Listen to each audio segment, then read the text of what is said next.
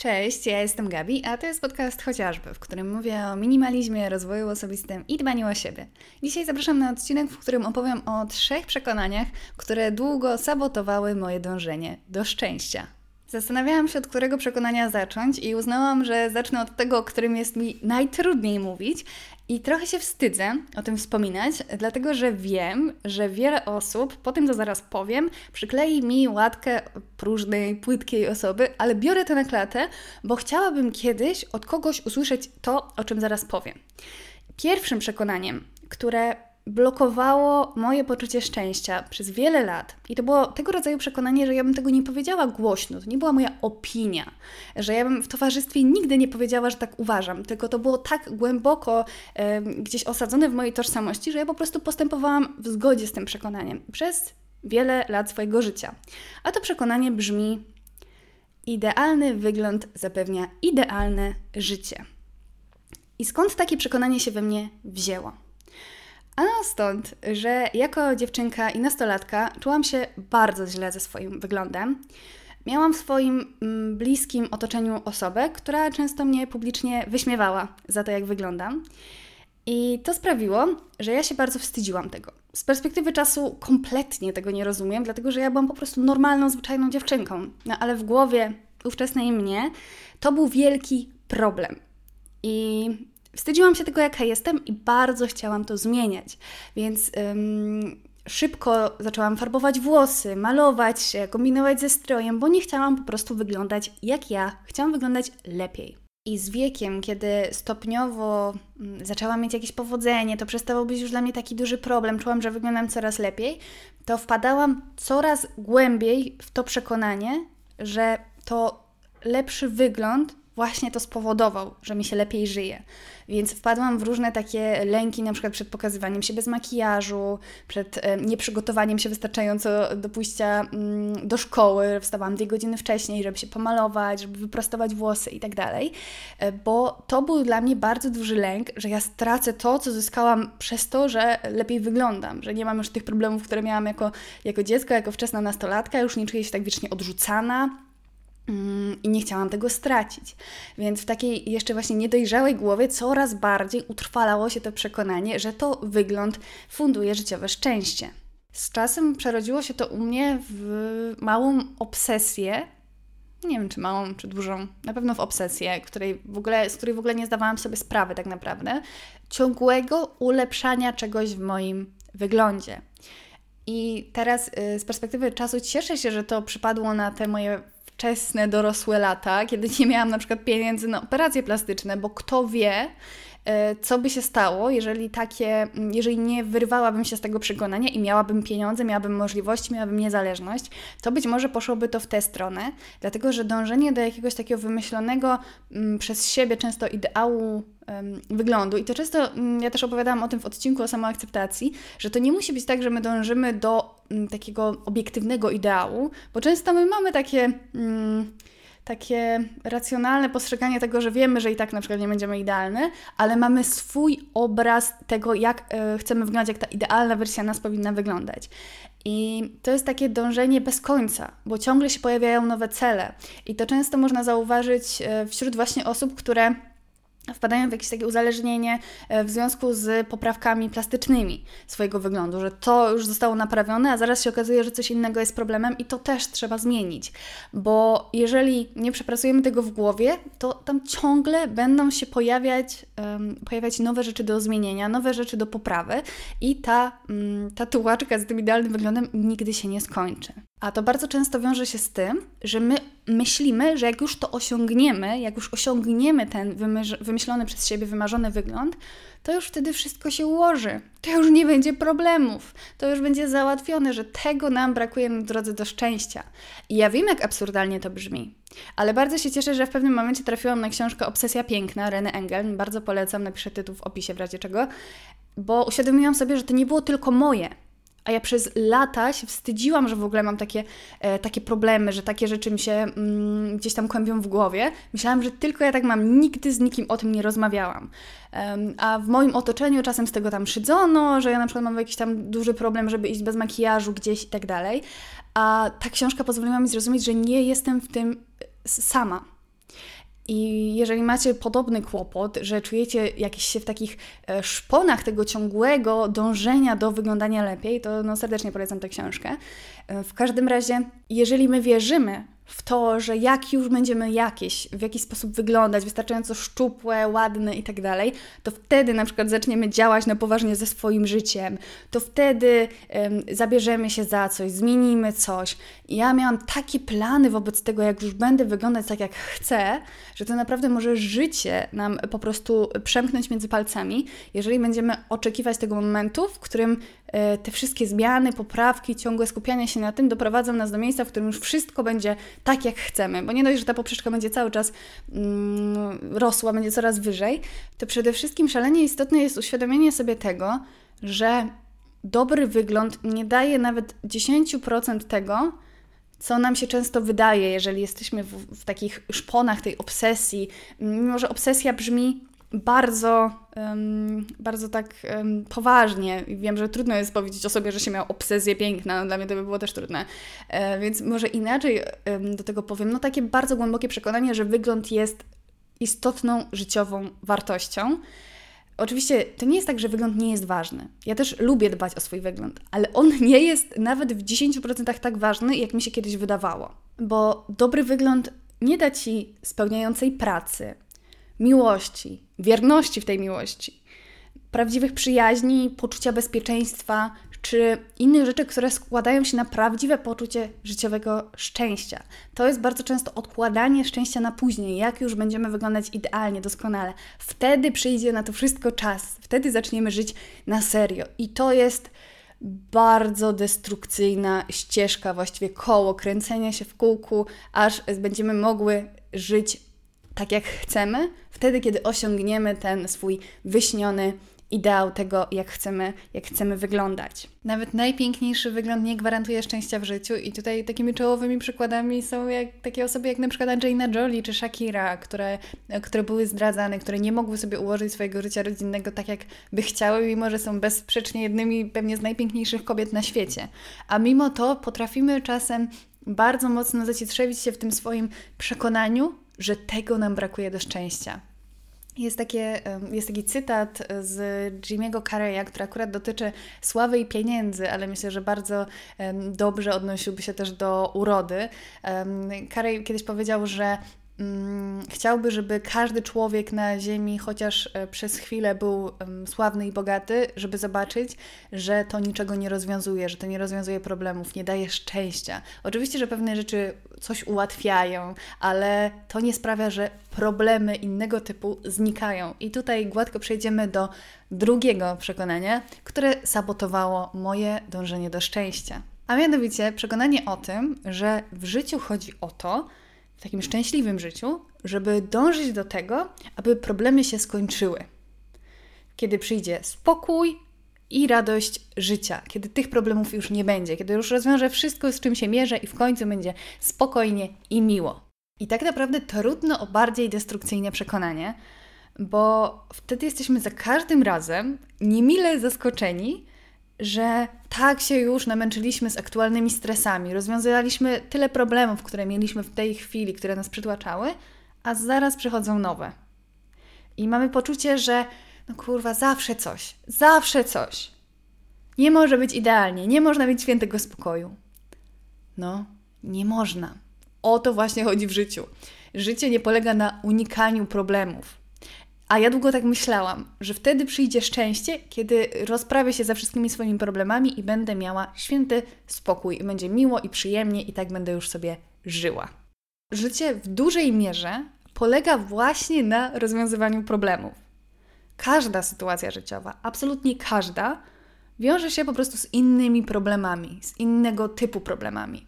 Nawet nasza wymarzona, wyśniona wizja życia będzie miała swoje trudności. A jeżeli chcemy czekać na ten święty spokój, żeby już nic się nie działo, to prawdopodobnie będziemy musieli czekać z tym do śmierci.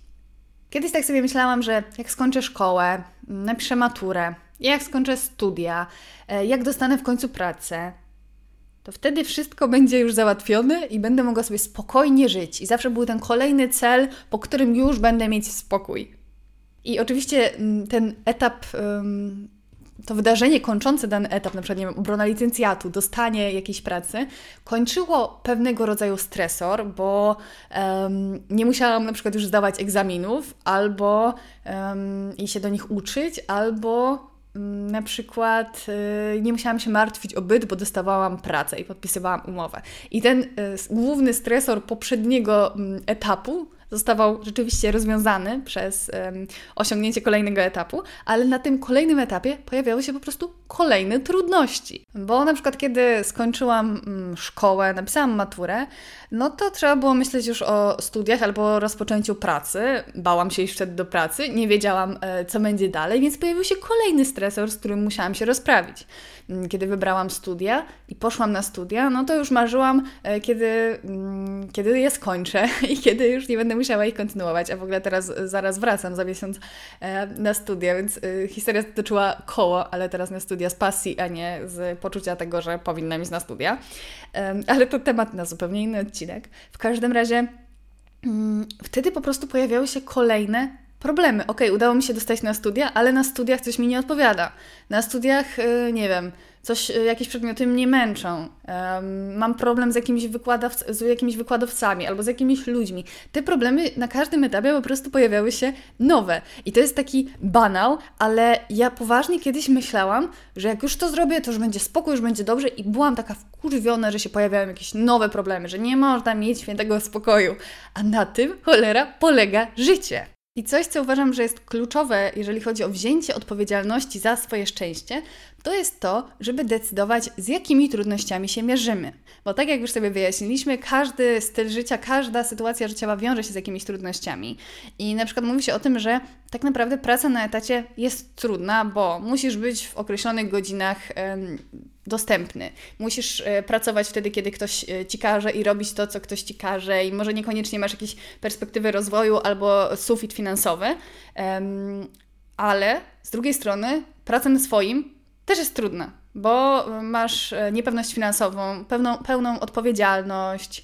No i praca na swoim wiąże się mm, zwykle z tym, że przynajmniej na początku działalności wkładamy w to nierzadko dwa razy więcej czasu niż, um, niż w pracy etatowej. Więc i tu, i tu są zalety i są trudności. No i kwestia tego właśnie, które trudności my wybierzemy. Żadna opcja życiowa nie eliminuje trudności. I to było dla mnie bardzo ważne, żeby to zrozumieć, żeby wybierać to, z którymi ja chcę się mierzyć. I to jest właśnie ta odpowiedzialność za swoje życie. Kiedyś czytałam taką książkę Wyzwanie stoika. Zapiszę, napiszę tytuł e, dokładnie w opisie. I tam jest przedstawione takie bardzo inspirujące podejście do mierzenia się z takimi codziennymi um, trudnościami, problemami, tak jakby to była um, swego rodzaju gra. Co prawda, stoicyzm już do mnie nie przemawia tak jak kiedyś, dlatego że ja dojrzałam do zrozumienia tego, że dla mnie esencją życia jest maksymalne cieszenie się ze szczęścia, które mi się przytrafia, którym mogę żyć, a jednak to się wyklucza z taką ideą stoicyzmu, żeby w podobny sposób podchodzić do, i do trudności, i do takich błogosławieństw życia, więc to zupełnie nie jest e, filozofia, w którą ja zmierzam ze swoim życiem, ale niektóre jej elementy mnie inspirują i na przykład właśnie to przedstawione podejście w tej książce, mm, kiedy nie dajemy się wyprowadzić z równowagi różnym trudnościom. I pamiętam taki przykład z niej, e, że kiedy na przykład spóźnimy się Chyba to było. Yy, zastanawiam się, czy to był przykład, który ja sobie później ukułam na bazie tej książki, czy on się rzeczywiście w niej znajdował, no ale sens jest ten sam. W każdym razie, że na przykład ucieka nam autobus, yy, no i gdy ta frustracja rośnie, to żeby podjąć takie wyzwanie przed sobą, że to mnie nie wyprowadzi z równowagi. Że losie, może chciałeś, tam jest takie kierowanie się do stoickich bożków, ale powiedzmy, że losie. Niezła próba, ale nie, nie uda Ci się mnie wyprowadzić z równowagi i ten dzień wciąż może być fantastyczny, wciąż może być zajebisty. I to jest bardzo ciekawe podejście i to jest książka w ogóle, do której ja wracałam um, kilka razy, bo um, to jest tego rodzaju koncepcja, która którą fajnie sobie odświeżyć i znowu na bazie tej inspiracji działać i w ten sposób postępować, bo takie rzeczy łatwo wypadają z głowy, takie mm, jakieś takie haczki na e, lepsze nastawienie, no bo w naszej prozie życia, kiedy wszystko pędzi, mamy różne obowiązki, czas nas goni i tak dalej, no to często takie rzeczy nam po prostu wypadają, e, wypadają z głowy, a jeżeli będziemy sobie regularnie wprowadzać jakiś taki e, typ nastawienia do pewnych rzeczy, to on wejdzie nam coraz bardziej w krew. Ale no jeżeli jesteście ciekawi całej tej koncepcji, no to zachęcam do, do przeczytania książki. I przechodzimy teraz do ostatniego przekonania, o którym chcę wspomnieć w tym odcinku, które sabotowało moje dążenie do satysfakcjonującego, szczęśliwego życia. A mianowicie, że inni ludzie robią tyle rzeczy, bo po prostu im się bardziej chce. Przez lata tak myślałam, że jedni ludzie mają wielkie złoża automotywacji, samodyscypliny, a inni, tak jak ja na przykład, mają z tym problemy że trzeba znać swoje miejsce i tyle. No taka już jestem, bo przecież tyle razy coś próbowałam zmienić, rozpocząć e, jakieś działania w innym kierunku, a potem przecież odpuszczałam prędzej czy później. Ja chciałam, no nie, ale nie mogłam dalej. To mnie przerastało. I sądziłam, że osób, których to nie przerasta, że u nich za to odpowiedzialny jest jakoś, jakiś magiczny faktor. Że może albo genetyka, albo kwestia wychowania, ale ja tak nie mam. Po prostu tak nie mam, ja tak nie potrafię. Bo kiedy na przykład obiecałam sobie, że wstanę mm, przed siódmą, no ale zaspałam do, do dziesiątej. Jakoś było mi trudno wstać, nie dałam rady. Obiecałam sobie, że od jutra trenuję. No ale jednak nie miałam siły, więc no, no nie dałam rady. Albo wymarzyłam sobie, że zacznę działać um, w kierunku przebranżowienia się i podejmę się jakichś kursów i tak dalej. No, ale nie wiem w sumie jak to zrobić. Nie mam, nie mam na to siły teraz. Nie ma sensu za bardzo. Miałam zdrowo jeść? No wiem, ale nie chce mi się teraz iść do sklepu. I ja naprawdę sądziłam, że innym ludziom to po prostu przychodzi jak spłatka. Myślałam, że inni ludzie nie muszą tak ze sobą walczyć, nie muszą nad sobą pracować, że to od nich niewiele wymaga. I że jakby mieli tak jak ja, to też by nic nie robili. Że to mniej więcej tak, jakby porównywać, że na przykład kogoś, y, kto nie lubi słodyczy i kto lubi, y, że komu będzie trudniej się powstrzymać, żeby zjeść y, sernik, który leży na stole. Ja myślałam, że to jest na takiej zasadzie, że po prostu ktoś ma predyspozycję i tyle. I oczywiście wciąż uważam, że, że można mieć pewne predyspozycje, zarówno genetyczne, jak i takie wynikające z wychowania, jeżeli chodzi o umiejętność samodyscypliny i tak dalej, ale w rzeczywistości mamy niesłychanie duże możliwości wypracowania sobie tych cech, zarówno mm, takiej e, samodyscypliny, jak i umiejętności e, wewnętrznej motywacji. I nie mówiłabym tego z takim przekonaniem, gdyby nie to, że ja byłam przypadkiem beznadziejnym. I nie wstydzę się tego mówić, bo wiem, że kiedyś, kiedy porównywałam się do osób, które na przykład zawsze były zorganizowane, ale w pewnym momencie nauczyły się zorganizować, być zorganizowanymi jeszcze bardziej, to dla mnie to było w ogóle nie, niemożliwe do utożsamienia się. Tylko czułam się jeszcze bardziej e, od nich gorsza, bo miałam takie wrażenie, że kurczę, no dla Ciebie to nigdy nie było problemem takie rzeczy, co mnie teraz przerastają. Bo ja byłam tak, takim człowiekiem, którego przerastało to, że musi posprzątać sobie pokój na przykład i przeczytać artykuł y, na studia. I to, było, to był dla mnie big deal, że ja muszę się nakłonić do robienia jakiejś rzeczy.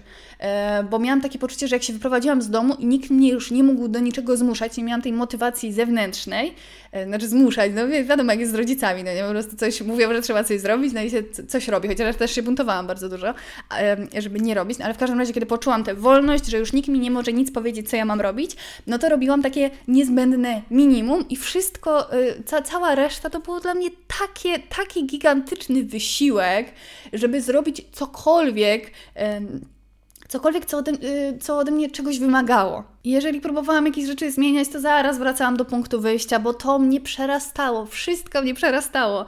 Mm, I pamiętam, że ja musiałam się tak motywować. Pamiętam, że jak się uczyłam na, y, na sesję, to ja tak bardzo nie potrafiłam się skupić na, mm, na nauce.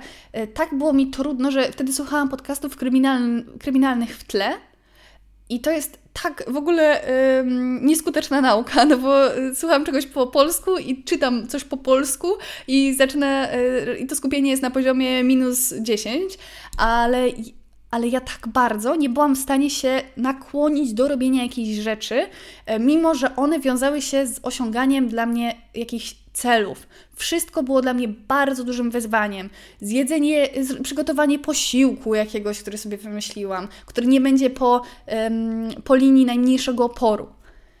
I z bycia taką osobą zmieniłam się w kogoś, kto kilka lat później wstawał dwie godziny przed pracą, żeby pójść pobiegać, pomedytować, popisać, poczytać, przygotować coś jeszcze um, dla swojej działalności, którą rozwijałam poza etatem. Później pracowałam 8 godzin i po e, zakończeniu pracy etatowej e, rozwijałam działalność przez e, 3 lata, żeby być w stanie odejść z etatu na pewnym etapie.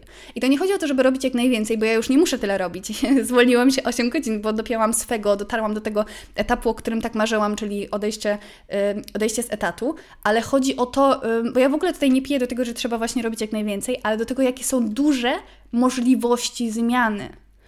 Że kiedyś wyzwaniem było dla mnie dosłownie, nie wiem, przeczytać jakiś nudny, jeżeli po prostu był dla mnie nudny jakiś artykuł, wiadomo jak jest na studiach, czasem się coś takiego zdarzy, że coś nas nie wciąga i teraz dla mnie żadnym problemem jest po prostu przeczytanie czegoś nawet, co nie jest dla mnie jakieś super fascynujące, a wtedy, kiedy musiałam się zmobilizować do zrobienia czegoś, przeczytania, nie wiem, 30 stron, czegoś, co mnie nie interesowało, albo posprzątania mieszkania, to to było dla mnie takie wielkie, wielkie wyzwanie. Wstanie rano, jak musiałam coś załatwić. Jezus Maria, to po prostu klękajcie narody. Ja szłam ze swoim krzyżem, e, jeżeli musiałam coś takiego zrobić. A później, na bazie małych kroczków i wykształcania w sobie tej automotywacji, samodyscypliny, to była dla mnie oczywista oczywistość, że chcę um, zmierzać e, w określonym kierunku, dążyć do swojej wizji życia, jakie e, cele mm, się z tym wiążą. I kroczek po kroczku stałam się tą osobą, o której zawsze marzyłam, żeby być, pod względem właśnie takiej organizacji swojego życia. I to nie znaczy, że ja jestem w tym idealna, bo mam różne momenty, ale wiem, że jestem w stanie e, właśnie dotrzymywać sobie obietnic, zorganizować się, utrzymywać dyscyplinę, jeżeli coś jest dla mnie ważne. I to się wiązało z dużą pracą nad sobą. Ale najważniejsze było zrozumienie tego, że ja naprawdę mogę to zmienić, że to nie jest tak, że jedni potrafią, inni nie potrafią. Ja jestem daleka od tego, żeby mówić, że wszystko jest możliwe, ale zwykle możemy znacznie więcej niż nam się wydaje. Jeżeli podejdziemy do tego strategicznie, z wyrozumiałością do siebie, kroczek po kroczku, wiedząc do czego zmierzamy, to nasze możliwości nas samych zaskoczą. Ja gdybym, nie wiem, 5-6 lat temu zobaczyła, w jaki sposób żyję teraz, to bym nie uwierzyła, to bym myślała, że nie wiem że, e, że, mnie, że mi wyprano mózg, że mi e, jakoś naprawiono mnie, bo to było tak odległe, taki styl życia, który ja teraz prowadzę, ale przede wszystkim takie podejście w ogóle do swoich planów, do swoich celów, a to wszystko było, było kwestią e, samodzielnego wyuczenia się, a nie tego, że mnie ktoś tak nauczył w domu, a nie to, że mam, mam to w genach. Nie, ja jestem z natury leniwa i um, prawdopodobnie nie robiłabym nic, gdybym, nie zaczęła nad sobą pracować skończyłabym w jakiejś pracy, w której bym nie lubiła, ale o, nie chciałabym się ryzykować, nie chciałabym się na przykład inwestować kilku lat w to, żeby sprawdzić, czy, y, czy praca moich marzeń będzie kiedyś dla mnie osiągalna. No co wy, ja bym po prostu pogodziła się z tym, jakie jest życie, pogrążyłabym się pewnie w używkach i w uciekaniu od, od swojego życia weekendami, dlatego że no, do tego prowadziło mnie moje życie ale dzięki temu, że dałam sobie szansę i y, stałam w kontrze do tego przekonania, że to jest coś, co już jest nadane człowiekowi i spróbowałam, przetestowałam, e, poświęciłam dużo czasu i zaangażowania na to, żeby zmienić w sobie te cechy, mogłam zupełnie zmienić kolejne swojego życia. Przede wszystkim dlatego, że uchyliłam sobie to przekonanie, zaczęłam je stopniowo obalać, a właściwie tworzyć nowe pod tytułem Ludzie się zmieniają. Coś, w co absolutnie kiedyś nie wierzyłam, wiele razy Wam o tym opowiadałam. I otwarcie się na to, że mogę wypracować w sobie cechy, do których było mi tak daleko, było przełomowe, bo jeżeli my sobie uchylimy właśnie drzwi w głowie do tego, żeby e, postępować w kontrze do jakiegoś głębokiego, głęboko zakorzenionego w nas przekonania, które nas blokuje, no to wtedy otwieramy się na zupełnie nowy tor życia. A jeśli chcielibyście wspólnie ze mną popracować nad Waszą samodyscypliną, motywacją i zacząć zupełnie nowy rozdział, kierując się właśnie w stronę wymarzonej wersji siebie, która teraz może się wydaje nieosiągalna, to sprawdźcie koniecznie mój projekt Glow Up. Bo na maksa wzrusza mnie to, jak e, kursantki robią postępy w swojej codzienności i to zupełnie mm, przeróżnego typu. Dostawałam historię zarówno o e, zmianach w stylu życia, jak i aplikowania do wymarzonej pracy, przełamywania się w rzeczach, które, które Was przerażały, czy rozpoczęcie szkolenia do właśnie całkowitego przebranżowienia. Ekscytuje mnie to na maksa i kibicuję wszystkim moim kursantkom z całego serca. E, także jeżeli jesteście zainteresowani, to link będzie w opisie. A tymczasem dziękuję za słuchanie. Zapraszam na mój Instagram chociażby i życzę udanego dnia, tygodnia oraz życia.